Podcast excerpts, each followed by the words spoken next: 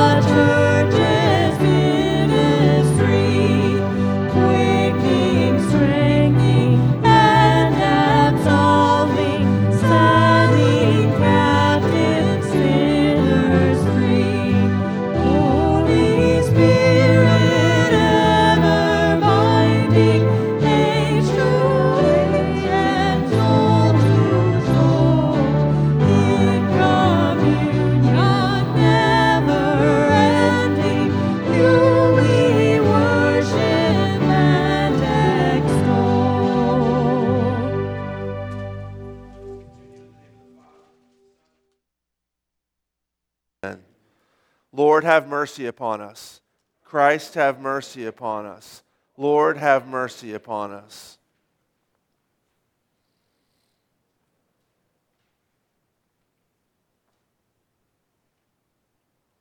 Let's confess our sin to God. O Almighty God, merciful Father, I, a poor, miserable sinner, confess unto you all my sins and iniquities.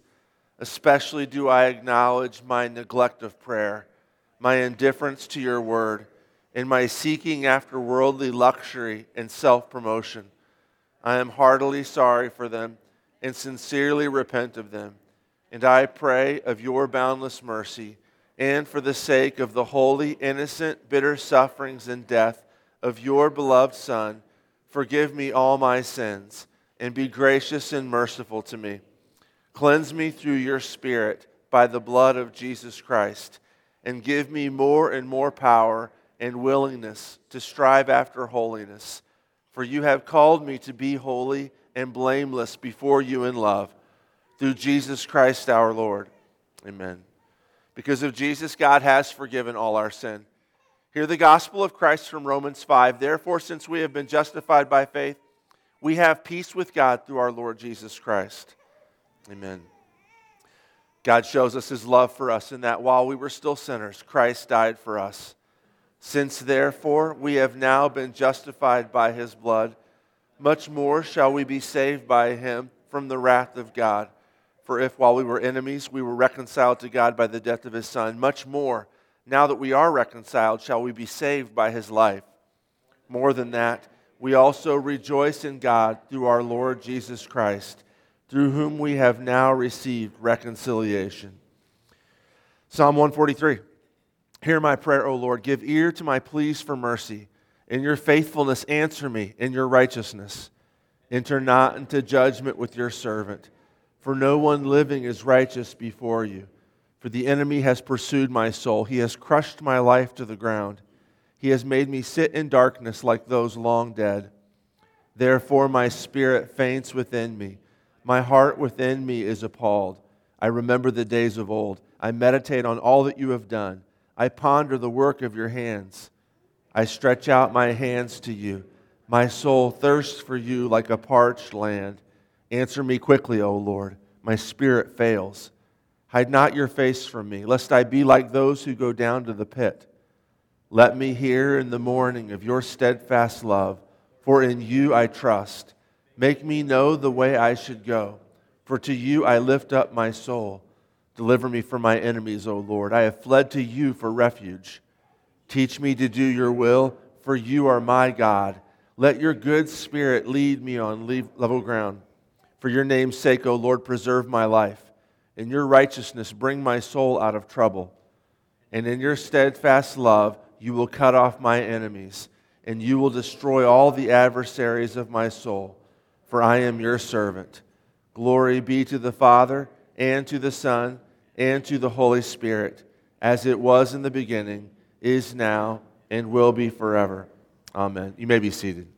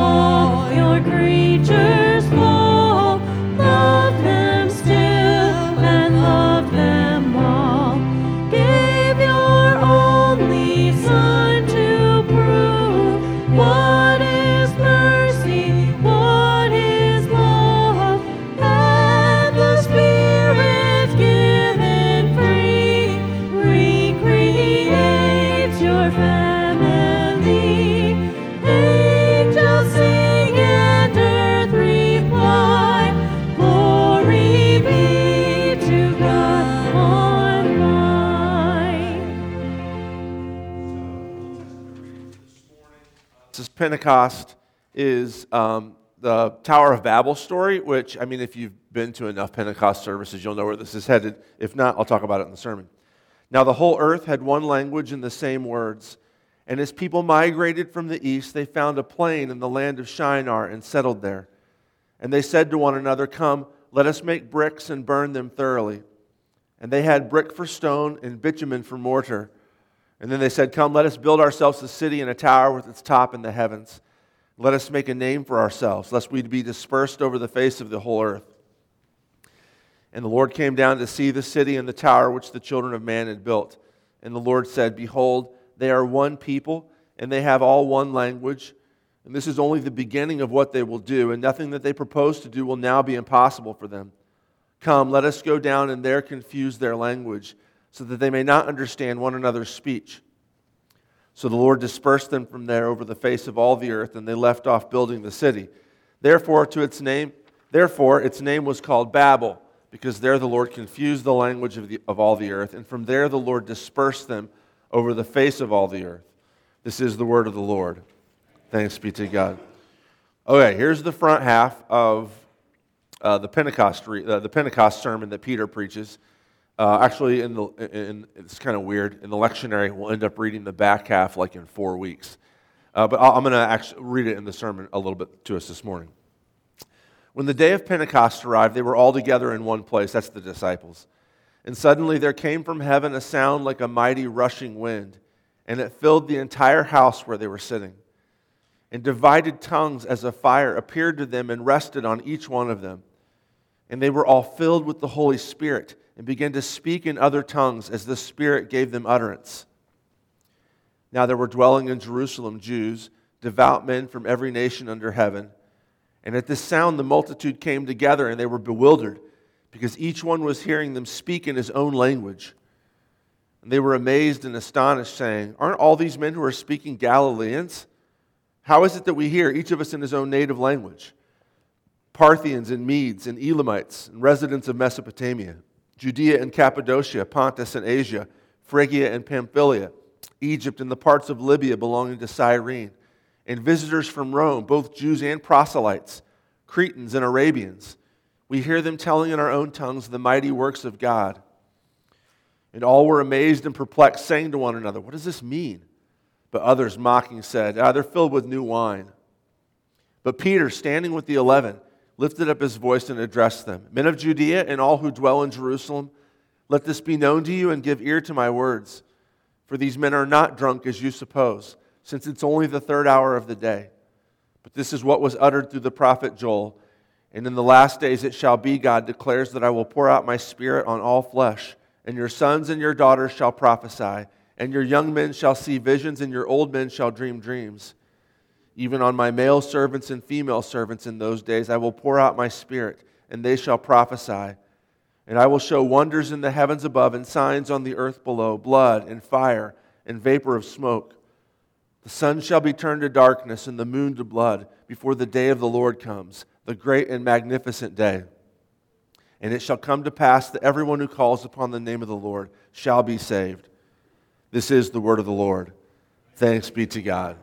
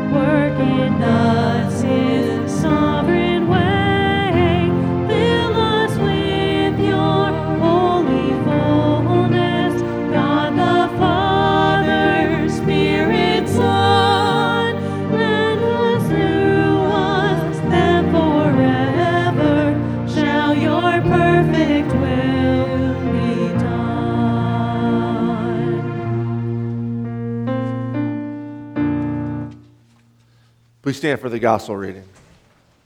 Holy Gospel according to St. John, chapter 14. Glory to you, O Lord. Jesus answered him, If anyone loves me, he will keep my word, and my Father will love him, and we will come to him and make our home with him. Whoever does not love me does not keep my words, and the word that you hear is not mine, but the Father's who sent me. These things I've spoken to you while I'm still with you, but the Helper, the Holy Spirit, whom the Father will send in my name, he will teach you all things and bring to your remembrance all that I've said to you. Peace I leave with you. My peace I give to you. Not as the world gives, do I give to you. Let not your hearts be troubled, neither let them be afraid. You heard me say to you, I'm going away and I will come to you. If you loved me, you would have rejoiced because I'm going to the Father, for the Father is greater than I. And now I've told you before it takes place, so that when it does take place, you may believe. I will no longer talk much with you, for the ruler of this world is coming. He has no claim on me. But I do as the Father has commanded me, so that the world may know that I love the Father. Rise, let us go from here. This is the gospel of the Lord. Praise to you, O Christ.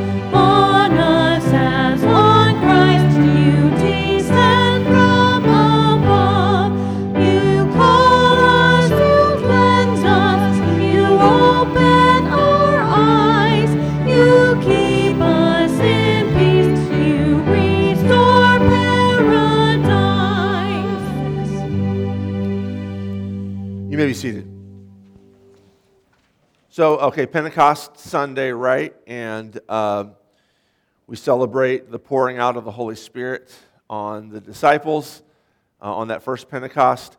It's kind of a weird scenario. It's a little bit uh, like, like all Christian festivals, like, you know, you, you celebrate Easter, uh, but it's not a one off thing. Easter is kind of an ongoing, it's a, it's a reality that we live in, the resurrection of Jesus. Uh, Pentecost is the same way. I mean, unfortunately, sometimes it's like the, let's talk about the Holy Spirit for one day. And really, the Christian life can't be lived outside of the Holy Spirit. So it, it has to be more than just one day, it has to be an ongoing reality. But those of you who are believers already know that. I'm preaching to the choir. Let's talk a little bit about, just from uh, the first part of, actually, from all of uh, Peter's Acts 2 sermon here. Let's talk about what we can know about the Holy Spirit. I just want to make a comment real quick here before we, uh, and this is worth more conversation than I'm about to give it. But uh, it's worth pointing out that the notion that the people before Jesus didn't have the Holy Spirit, and then they did at Pentecost, they finally got the Holy Spirit. Not totally accurate. That's not really the way it works. Uh, I, I don't know if anybody noticed this in our psalm reading this morning. The Holy Spirit is mentioned. The Holy Spirit's clearly active in the Old Testament. Holy Spirit gets mentioned a lot in the Old Testament, starting with uh, the second verse of the Bible, Genesis 1, verse 2, and all throughout. Now, what, what, what isn't happening until Pentecost is people getting the Holy Spirit for spiritual gifts universally. Prior to Pentecost, certain people would get the Holy Spirit poured out on them in order to serve. You know, prophets, priests, and kings would have the Holy Spirit poured out on them. Uh, but what we get in um, what we get at Pentecost is it's universally poured out on all of God's people. So that's a little bit of an intro there for you. I'm going to just, if I can, uh, point out four things to you from this, uh, from Acts 2, uh, stuff that we can know about the Holy Spirit. So first of all, the Holy Spirit fulfills history. The Holy Spirit, second of all, empowers us for kingdom ministry. That's kind of going to be a big point. Uh, the, the, the main point is going to be the Holy Spirit brings us to Jesus. That's the third point. And then the fourth point, which is uh, going to be more practical, it's kind of a way to wrap up what we're talking about here this morning, is the Holy Spirit is a person. And I'll tell you why that's practical when we get there. But first of all, the Holy Spirit fulfills history. There's three things. Like, so, so Pentecost, you know, what is Pentecost? Oh, that's what we do, you know, with the red colors and whatnot.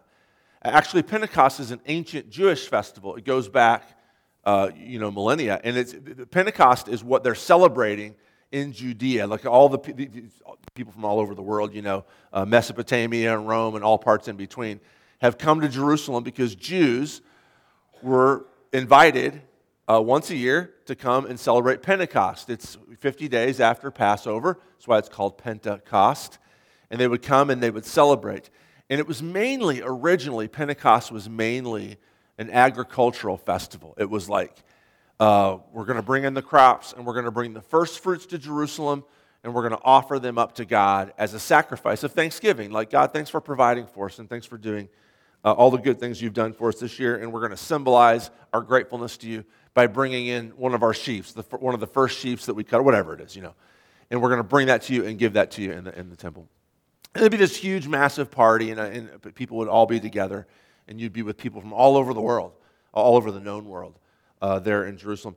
But, so, so, that's what people are thinking of. On Pentecost, that's what people are thinking of.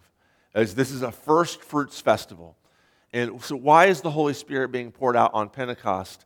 Uh, one of the answers is, is because um, this is the first fruits uh, the outpouring of the Holy Spirit, the salvation of these 3,000 people, the conversion of these 3,000 people to go from being not Jesus people to being Jesus people. Definitely here, it's pictured in Acts 2 as a work of the Holy Spirit.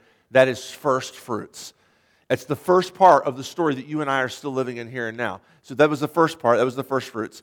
And now here we are 2,000 years later on the other side of the world, and we are doing the same thing as they are doing. We're confessing that Jesus is Lord repenting of our sins and asking Jesus to forgive us.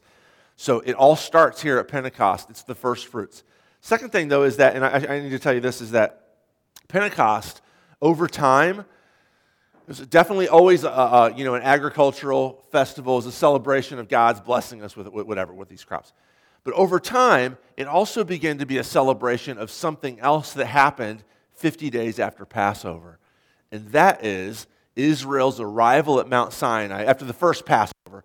So I'm not sure how much like a, uh, background history I should do here, but uh, for those of you who don't know, Israel's redeemed out of Egypt. This is the formation of, uh, of their nation. God rescues them out of Egypt with a bunch of miracles, uh, defeats their enemies. Uh, they escape across the Red Sea. And then 50 days later, wandering through the desert, they come to Mount Sinai, where God Himself comes down and meets with them and says, I'm going to be your God, and you're going to be my people, and I'm going to give you this covenant. And everything it includes, all these promises on my end, up to and including my presence. I'm going to live with you. And on your end, this is the way I want you to look. As my people, this, this is going to be the house rules. And so they have this, this giving of the law. This is what God's character is, and this is the way that we should look. This happens 50 days. And over time, the Pentecost festival turned into not just an agricultural festival, but also a celebration of the giving of the law at Mount Sinai. These two things would go together.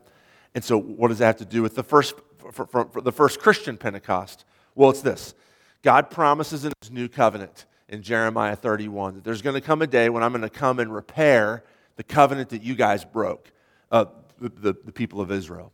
The covenant that God made through Moses on Mount Sinai, they broke that, shattered it. And God says, I'm going to come and I'm going to give you a new covenant, and I'm going to write my law in your hearts. I'm not going to write it on tablets of stone this time. I'm actually going to write it inside your hearts with the Holy Spirit. So, the early church, when they're celebrating this first Pentecost, they're connecting these things in their mind. Just like God came down and gave Moses the Ten Commandments on Mount Sinai, God comes down and gives us His Holy Spirit at Pentecost, and He writes the law on our hearts. So Pentecost is doing a great job of fulfilling all these historical themes. One more, and then we'll move on to the second point. It's a little bit, uh, this is a little bit uh, uh, lectury, I know, this, this first point is a little, a little too historical maybe for some of you. Um, Old Testament reading this morning, Tower of Babel. Adam and Eve fall in the Garden of Eden. So let's go back to the very beginning. Uh, God creates human beings, me and you, uh, and all these other human beings. It starts off with Adam and Eve. He puts them in this beautiful, spanking new, beautiful, perfect world. And he says, I want you guys to work. I want you to tend the garden. I want you to be in perfect relationship with each other and with me. And I want you to worship me. These are the three things that God's called humans to do from the very beginning work, worship, relationship. These three things. We were designed for these three things. And everything that, eh, eh, almost every desire that you have in your life, so there's a little bit of a sidebar here. Just about every desire that you have in your life is going to circle back to these three things that God built inside of you work, the desire to do things of significance, relationship. You weren't made to be alone, you were made for friends, you were made for family, you were made for community. We, we as postmoderns, we hate community, but we crave it at the same time. We're kind of stuck in this weird area where we, we want people in our lives. We want to know and to be known. Whenever people get too close, we push them away. That's a part of the fall. And the third thing we were made is for worship to, to, to sit before the transcendent and to say, that's ultimate reality, and I bow before it. Now, once you abandon God, you end up making something else ultimate reality. You know, it could be whatever, you know. We've talked about this so much in here making money or getting good grades or sex or being in charge or whatever it is, you know, respect in the community. We end up making that the transcendent. And those things can't ever pay out because they're not transcendent. They're all good things, but they're not transcendent. Well, Adam and Eve screw all of that up uh, back in the very beginning. They screw all of that up. And one of, the, one of the effects of that is fractured relationships. Adam and Eve, from the very beginning, almost as soon as they rebel against God, start blame casting. And we're still blame casting today. It's really never my fault, it's always your fault. And this is, this is what we do. And there's fractured relationships is the result. None of us, even the people that you are closest with, your closest friend, your best friend, or your spouse, or whatever, your, your favorite aunt growing up, that person that you know the best in the world, there is a wall between you and them. You are never quite perfectly in sync. You never quite know what they think about you. You never quite know if, they're, if you're actually making them happy. You never quite know what they want. You always know that there are certain things that we, me and you know, Aunt Margaret, whatever your favorite aunt or your best friend or your spouse, there's always certain things that we're not going to bring up because they, there's, there's antagonism there. That's a result of the fall. And the, where it's maxed out to the most is the story of the Tower of Babel where people get together and they say, let's unite, let's create civilization. We're all going to work together. And then, of course, the, the result of that is, is uh, uh, God fracturing them apart with different languages. And the fact that, you know, having different languages is really kind of the perfect picture of the brokenness that exists between us and between people who aren't like us. The fact that there are other human beings and you can't even understand what they're saying is a sign of the fall. Now, I, I think languages are awesome and beautiful, but just by themselves, with no translator, they're definitely a sign of brokenness. Pentecost reverses that. Pentecost begins the reversal that we're people who don't have, they, they don't share the same language. They're unable to hear whatever Peter's saying, they're unable to communicate with each other. And it's not perfect here. It's not like all of a sudden they know all the languages of the world or anything like that. It's definitely a one off miracle. But all of a sudden, those walls that are up between them come down, even for just a moment, so that they can be united with each other and united in their ability to hear what, G- what Peter is saying about Jesus. It's a gift of the Holy Spirit. So the Holy Spirit starts to remake history at Pentecost, and he's still doing it today. Babel is still being disintegrated today, right? The first fruits are still being paid out. You and I are still bearing fruit 2,000 years later. The Holy Spirit has now come down at Pentecost and lives within our hearts. And it's totally imperfect. I know it. We're all broken and screwed up. But you and I have the Holy Spirit living, those of us who know Jesus have the Holy Spirit living in our hearts now, so that we are connected with the transcendent God. That's the first thing the Holy Spirit fulfills history. Second thing is this is the Holy Spirit empowers us for kingdom ministry. I think, like when I was thinking about this sermon this morning, I, I trying, I think maybe this is the point I want you to remember most. It's not the main, it's not the, mo- it's not the main point. It's not even the most important point, to be honest with you. Point three is. But it's kind of the one I want us to walk away. As St. James Lutheran Church, it's the one I want us to walk away uh, with this morning. And that is the Holy Spirit empowers us for kingdom ministry. So, like I said, all these different people there from all these different areas with all these different languages, and uh, they come together and they're bewildered because they hear the disciples preaching in languages that they can understand. And now I know I say this every, uh, every uh, Pentecost Sunday. We don't really know how this worked. We don't really know the mechanics. Of, we, we don't know if Peter all of a sudden knew Parthian, just miraculously. We don't know if Peter was just speaking Aramaic. Probably that was his home, home, home, home language. If Peter was just speaking Aramaic, but somehow it was being translated by the Holy Spirit into the listener's ears. We don't know how it works, but we do know that there's a need here. There's all these people, and they don't know that they, they, don't, they don't share this common language with the Galileans. But God has a plan, and his plan is he's going to rescue these people. And in order to meet that plan, God's going to do something. He's going to send his Holy Spirit in order to fix the problem, to fix the brokenness, all right? And I just, I just want to point out here that, that there are needs. Anytime, that the, anytime God's going to work, the Holy, Jesus is going to do something, the Holy Spirit's going to do something, there's barriers to that. Like, there are people around here that need the gospel. There are people who are struggling financially that need help. There are people with broken relationships who need hope. How is it going to get from this room to them? That's a barrier. It's de- definitely a wall. How, how's it going to work? And the answer is, is the gifting of the Holy Spirit. The gifting of the Holy Spirit.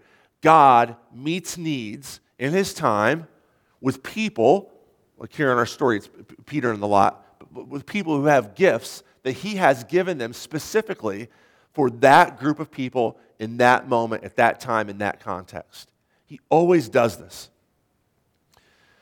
was having a conversation this past week. Me and a, a couple of other you were, were um, at lunch on, on um, Wednesday with a, a, young guy who's contemplating Christianity, kind of sit, like, I don't know if he would even say it that strongly. He's not really contemplating Christianity. He's kind of sitting on the periphery, but he keeps on wanting to talk about Christianity. And we were having a conversation, and, and he was telling us about this vision he has for like the perfect society. And he says it's like a communist society, but there's no authorities telling people that they have to do the jobs that they have to do. This is the way he described it was. You know, people over here um, love to make bread. They just love it. And it's their passion. And so they make bread. And then people over here love to do lawn work. And so that's their passion. People over here love to make shoes, and that's their passion, and they do it. And society, if we can all be like that, where we're doing our passion, and people are receiving the shoes that they need, or the bread that they need, or the lawn service that they need, and everybody who's doing it is doing it not because you know you make money. He's not saying that money's not important, but he's saying that people choose jobs. Look, it's uh, a recall back to my Sabbath sermons people choose jobs based upon money. That's really, really kind of a good way to be miserable. To, to do something that doesn't fulfill you and doesn't fulfill anybody else, but it makes you money. It's a, it's a good way to be unhappy. So th- this is the, the, the world he's envisioning, but he doesn't believe in God. So the question I had for him is what's the mechanism? How do you get there? Who's going to say, you, you make shoes, and you, you love making shoes? Uh, how does that work? And how, does it, how is it organized so that, oh, dang it, there's nobody making shoes. We need somebody making shoes. Like, who's going to like organize all of that to make sure that there's enough people doing enough things to serve all of us and all of our needs, and simultaneously, everybody in, in the is doing what they love to do and are passionate about. How is that going to be possible without any sort of like God? I mean, this is my, so I actually I said, said to him, Have you ever heard of the body of Christ? Have you ever heard like the, what the, the Bible says about how the Holy Spirit gifts a community for just what it needs at just the right time? This is what Acts 2 is happening here. It's, it's what's happening in Ephesians 4. It's what's happening in 1 Corinthians 11 and 12. Paul is saying in those texts, Peter is saying here, the, the, the, Luke is saying in the story here, is that there's these needs, all of us have these needs, and God has equipped us to meet the needs of, our, of each other in our church, to meet the needs of our community. He has uniquely equipped us for this moment because God's in charge and He can do that. Now, what, does this look like in real time here at St. James? I was a couple things. Is one is I'm completely confident that God has called all of us here today. And I know some of you are visiting, and some of you are those of you are in new members class. You're kind of sitting on the uh, you know, wondering, is this the place for me or not? And that's totally appropriate. St. James is not the church for everybody. I mean, that's clear. Else the whole world is in sin except for us. As much as I'd like to believe that's the case. As much as I believe in St. James, I know that that's not true.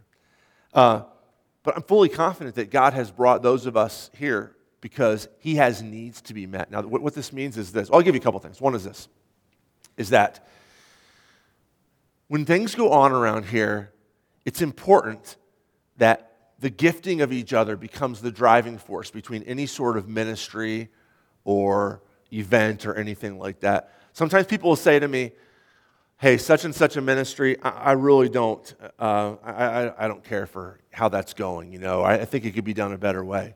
And my answer almost always is, for those of you who have said this to me, you'll know my answer is, is that's who God brought here. That's who God brought here. Uh, so I'll just give you a quick one. I'm always hesitate to do this because musicians by nature are very, very sensitive and uh, uh, very touchy, so be gentle when you talk to them. Uh, but people, you know, this, this, is a fact of church music is, so, so all, all, of you, you know how, you know how, you know, you know how your uh, Sirius XM account works or how your, uh, you know, how Spotify works. If you don't like a song, you just flip it off and you just flip it around until you find a song you like.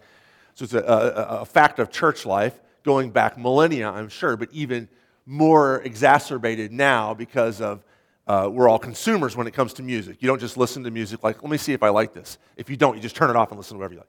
So people, a lot of times, and this is a conversation I probably have had, I'm not going to exaggerate, 50 times from 50 different people since I've come here, is, what, you know, what about the music? Is it, uh, you know, it, it should be more one way or it should be more the other way? And the answer I always give is this, is like God brings musicians to our church you pray that God would provide musicians, and then you use them. And if the only musician we had was like a jazz vibraphone player, that's what we would use. We wouldn't be like, well, we can't have music because, you know, we prayed for a musician and God brought along a jazz vibraphone player, but we're not going to use them because this is the kind of music we have. You don't ever say, this is the kind of music we have. The kind of music you have is the kind of music that God gives you with the musicians that you have. The kind of singing that the congregation does is the kind of singing that God gives us. Some congregations are good at singing, some congregations have bad voices, and that's totally up to God. And it's that way with every ministry. And, I'll tell you, this is a struggle for me because I have ministries that I want to do. Eh, since I've been here, I, I can give you four or five times where I've been like, this would be really good, this ministry would be really good. And then you pray and you say, God, would you bring the people along to like lead and shepherd this ministry? And then God totally does it. And then you so, so you meet with them and you're like, this is so awesome. Like these people are uniquely equipped to lead this ministry that like I was really passionate about and I wanted to do, but of course I don't have time to do it and I'm not gifted to do it. And so you start talking to them, and within a few minutes you realize that what they want to do is not what you were thinking they should do. What do you do at that point? So, my, what, what, are our options? You can micromanage. Uh, I can be like, no, you're not going to do it that way. I'll give you a list of the way I want you to do it. Uh, you can complain. You can be like, oh, ministries, man, nobody does them right. Or you can be like, God provides the needs when they arise in ways that He wants to do, and you trust Him for that. So, is there a ministry that we should be doing at this church? Probably. I mean, that's the way the kingdom works. The question is, is where are you guys gifted? I mean, this is one caveat here, is I don't want to say, there's a danger here that this could be too passive. It could be like, well, I just kind of sit back and God makes the stuff happen. That's true, but God makes the stuff happen through us as people by gifting us. And now here's my caveat is this, I'm t- this morning I am talking about you. I'm talking about you. God does not equip 20 of us to do the work of the ministry. God has equipped every single one of you to do the work of the ministry. And I know that everything about our Christian culture says church is like the Sunday morning event. And I'm going to go, and hopefully it's entertaining, and it's like uh, enlightening intellectually, and hopefully I get to see some friends and like make some connections. And that's what church is. And what I'm telling you is, is that church is God equipping you to do the work of the ministry. God giving you spiritual gifts so that you can love and serve your friends here at church and your neighbor. And this is not, so you understand what I'm saying? This is not the main thing about church. This is a little bit controversial in Lutheran circles. This is not, what I'm doing right now preaching is not the main thing here. When we receive Holy Communion, that's not the main thing here. I mean, it's super important. I'm not downplaying at all. What is the main thing here is that God is going to use His Word. Hopefully, I, like my prayer is always like when I preach that God would use His Word, that God would use His own body and blood to equip us to be the church seven days a week. That's the main thing, is that God has called us here to be His colony in Glen Carbon. And He's using His Word and His sacraments by the power of His Holy Spirit to equip us and train us and empower us to be exactly that. And uh, look, super gentle with you because I know the impulse um, in between abandoning Christianity and coming back to faith, I probably spent four years just doing nothing, sitting in a pew at Good Shepherd Lutheran Church and just soaking the gospel up. That's totally fine. Like if that's where you're at in this moment, but that's not that's not what God had planned for me everlastingly. I needed that time to, to relearn the gospel, to get used to the idea again that God loves me because of Jesus Christ, not because of anything I do. I needed that time. But the ultimate goal was that God wanted me to serve. And it could have been any number of ways. I mean, it didn't have to be a pastor, it could have been any number of ways.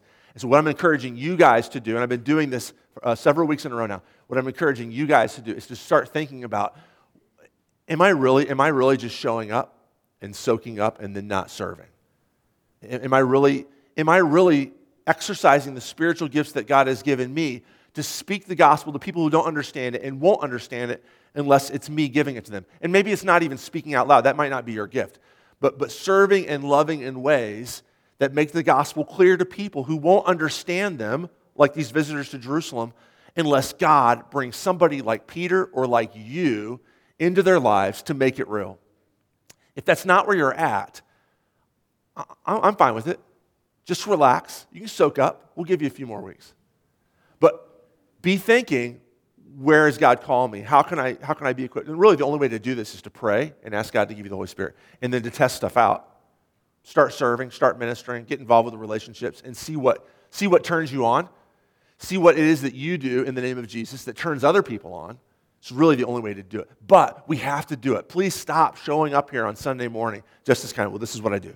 I show up on Sunday morning, and, and that's it. God has called us to rescue Glen Carbon for Him.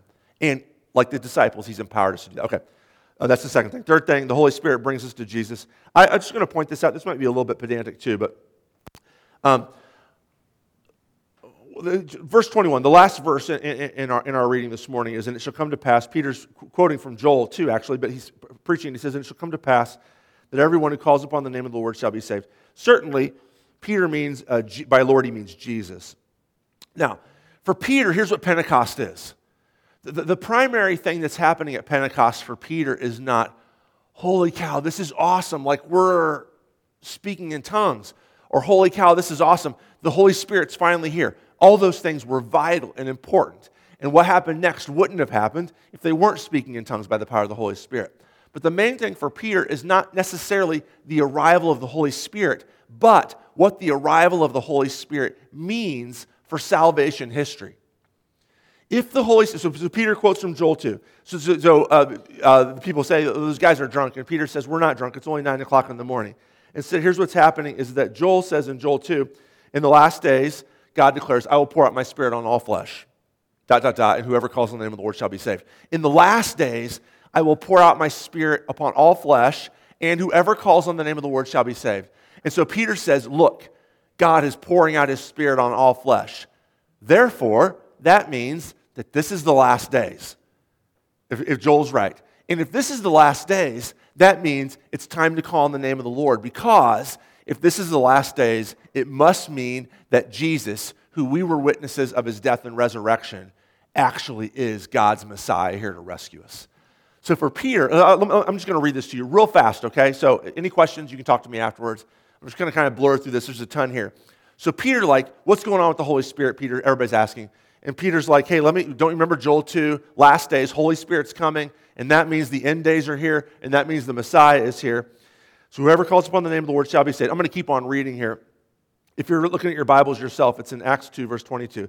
Men of Israel, hear these words Jesus of Nazareth, a man attested to you by God with mighty works and wonders and signs that God did through him in your midst, as you yourselves know. By the way, if you're not a Christian, this would be a good spot for you to kind of lock in and listen to what the Holy Spirit is saying through Peter right now.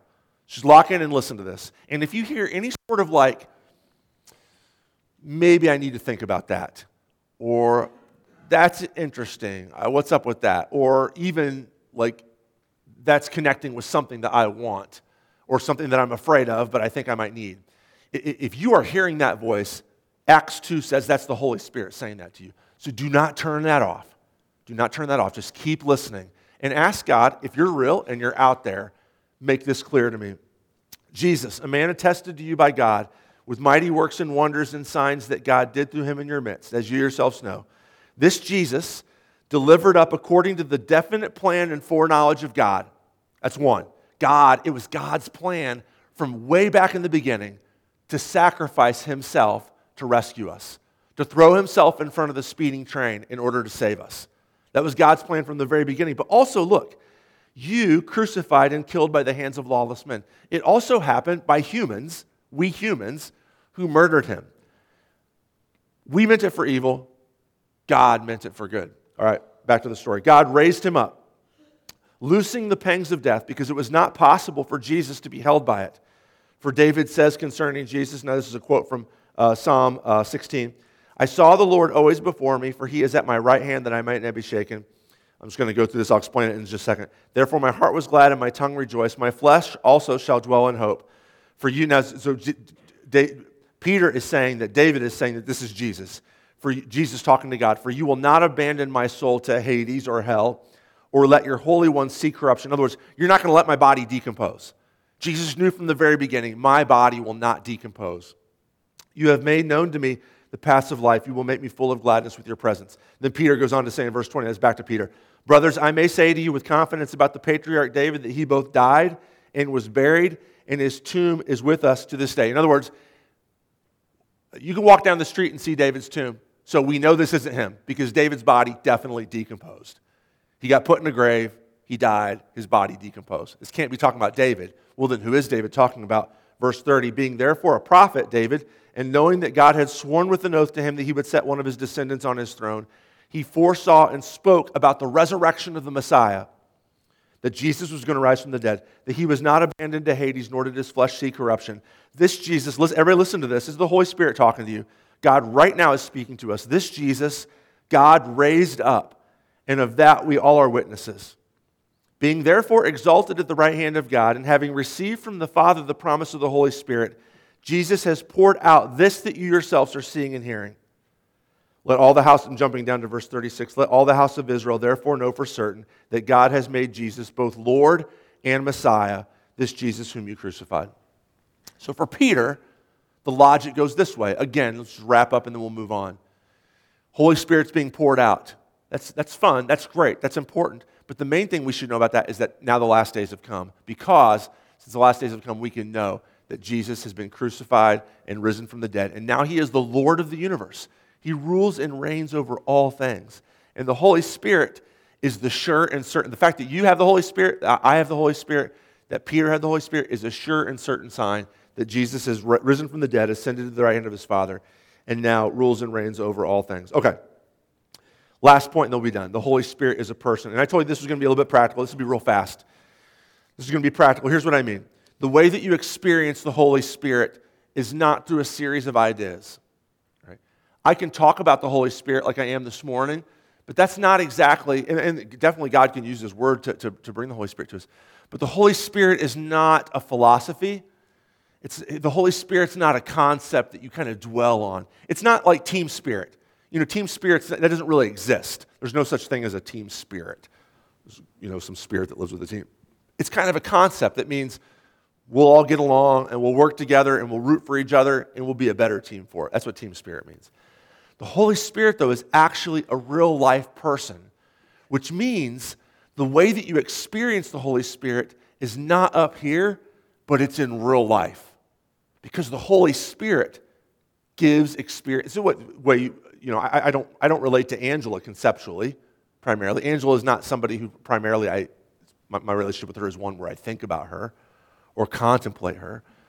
Angela is a person. I walk with her. I eat meals with her. We hold hands. We get in arguments we talk to other people. We do things together. So it's very important to say this.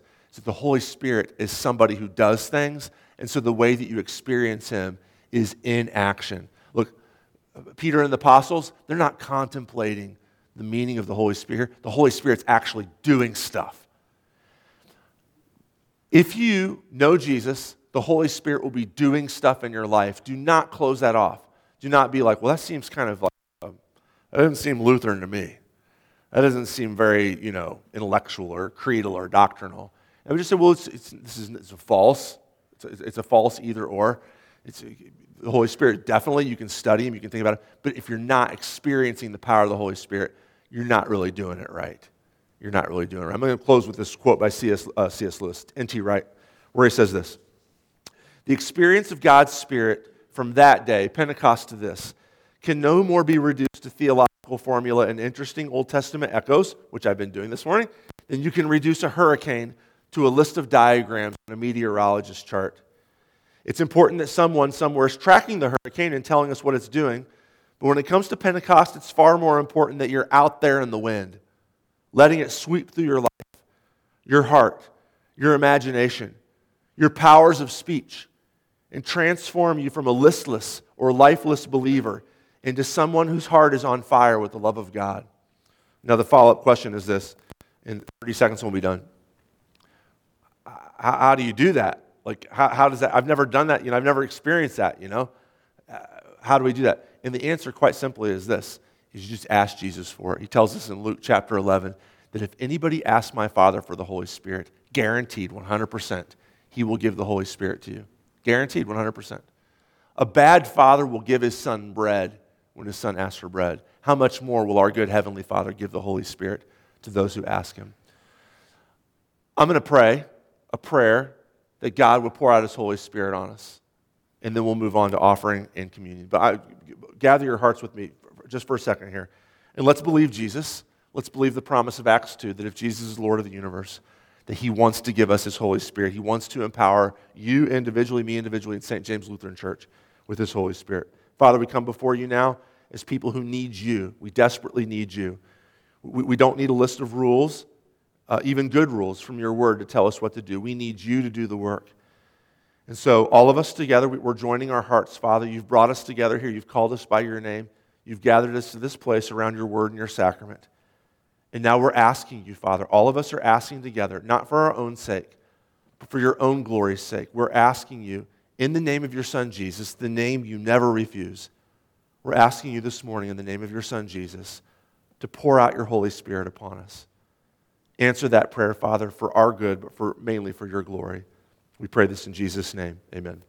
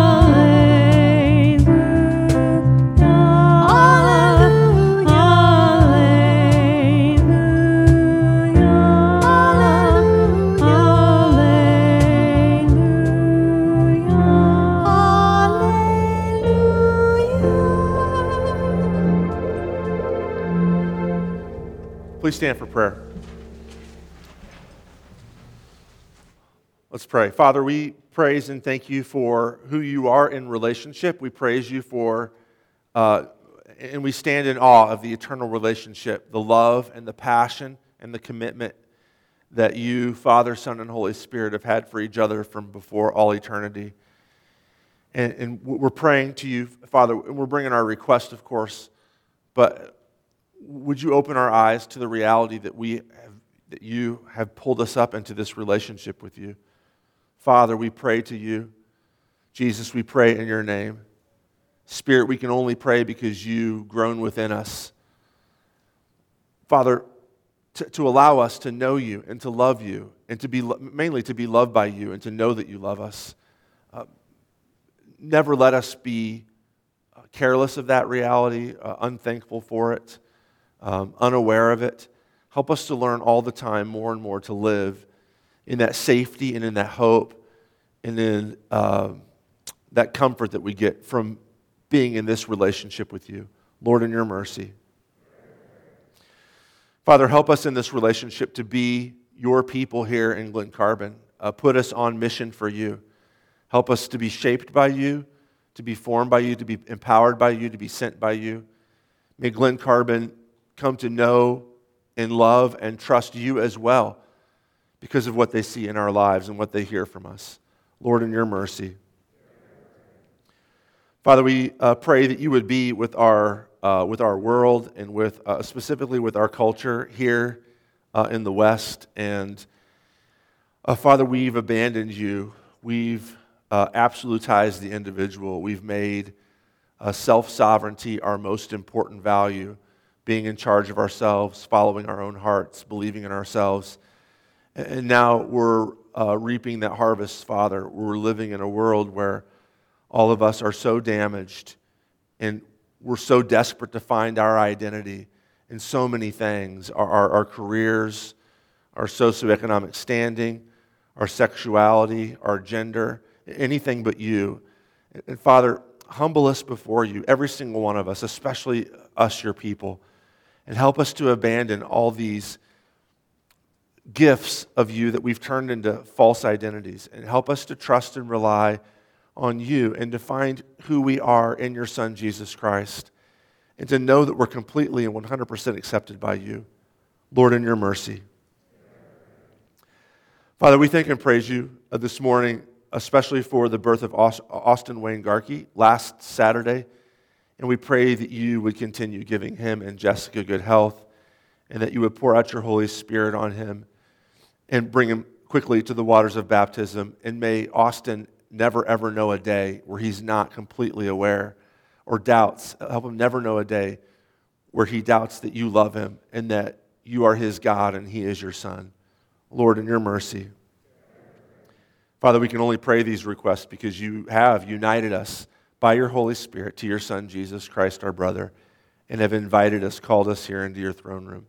And so we come boldly praying these prayers by the power of your Holy Spirit. In the name of your Son, Jesus. Amen. The Lord be with you. Lift up your hearts. Let us give thanks to the Lord our God. It is truly good, right, and salutary that we should at all times and in all places give thanks to you, O Lord our God, King of all creation, through Jesus Christ our Lord according to whose true promise the Holy Spirit came down with a sudden great sound, as it had been a mighty wind, in the likeness of fiery tongues, lighting upon the apostles to teach them and to lead them to all truth, giving them both the gift of tongues and also boldness, with fervent zeal constantly to preach the gospel to all nations, whereby we've been brought out of darkness and error into the clear light and true knowledge of you and of your Son, Jesus Christ. Therefore, with angels and archangels, and with all the company of heaven, we laud and magnify your glorious name, evermore praising you and singing.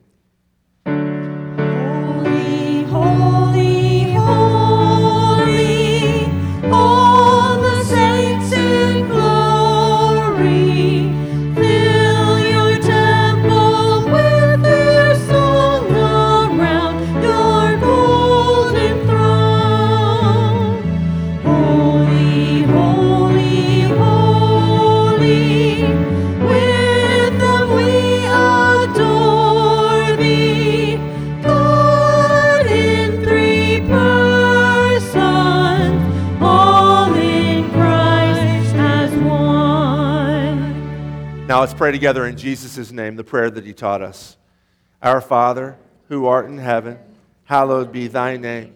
Thy kingdom come, thy will be done, on earth as it is in heaven. Give us this day our daily bread, and forgive us our trespasses, as we forgive those who trespass against us. And lead us not into temptation, but deliver us from evil. For thine is the kingdom, and the power, and the glory, forever and ever. Amen. Our Lord Jesus Christ, on the night when he was betrayed, took bread, and when he had given thanks, he broke it and gave it to his disciples and said, Take, eat. This is my body given for you. Do this in remembrance of me. In the same way, he also took the cup after supper, and when he had given thanks, he gave it to them, saying, Drink of it, all of you. This cup is the new covenant in my blood, shed for you for the forgiveness of all your sins. Do this as often as you drink it in remembrance of me. The peace of the Lord be with you always. Amen. You may be seated.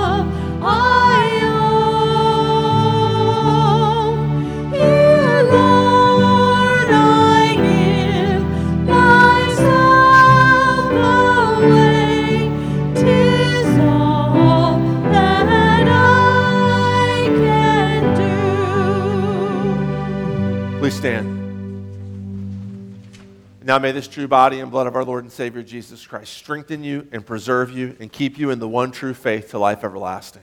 Depart in Christ's peace. Amen.